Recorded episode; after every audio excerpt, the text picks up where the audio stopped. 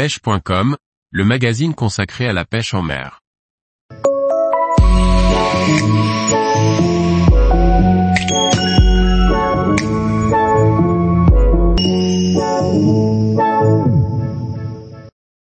Bien choisir son matériel pour pratiquer la pêche du tassergal en été.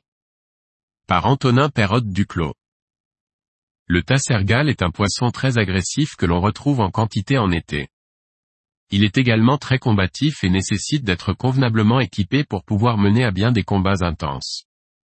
Si vous souhaitez vous attaquer à la pêche du tassergal, il vous faudra être capable de lancer des leurres d'une trentaine de grammes à plus de 60 mètres. Pour ce faire, il est nécessaire de s'équiper d'une canne très longue, d'environ 2,70 mètres voire 3 mètres si vous pêchez exclusivement du bord.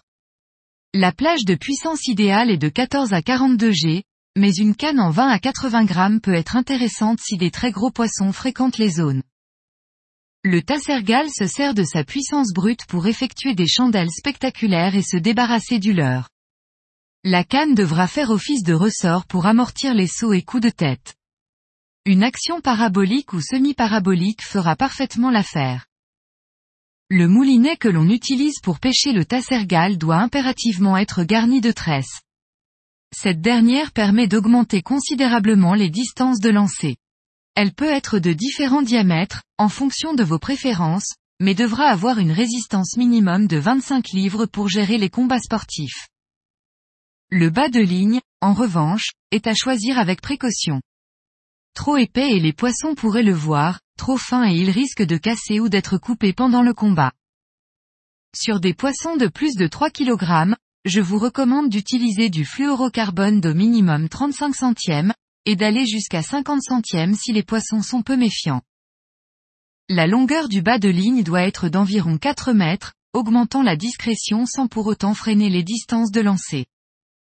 Le tassergal est un poisson qui raffole d'un certain type de leurre, qui n'est pas initialement conçu pour sa traque. Ce sont les leurres très longs et très fins qui déclenchent le plus d'attaques, que ce soit de la part des petits ou des gros poissons. Leurs souples, durs ou de surface fonctionnent tous à merveille.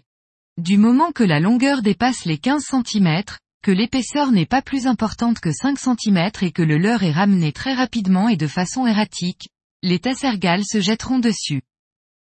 Il n'est pas rare qu'il s'arrête brusquement à moins de 10 cm du leurre, comme pour l'analyser. Dans ce cas, c'est que quelque chose ne leur convient pas. Cela peut être le coloris du leurre, peu ressemblant à ce dont se nourrissent actuellement les poissons, mais aussi le diamètre du fil trop visible sur l'eau. Tous les jours, retrouvez l'actualité sur le site pêche.com. Et n'oubliez pas de laisser 5 étoiles sur votre plateforme de podcast.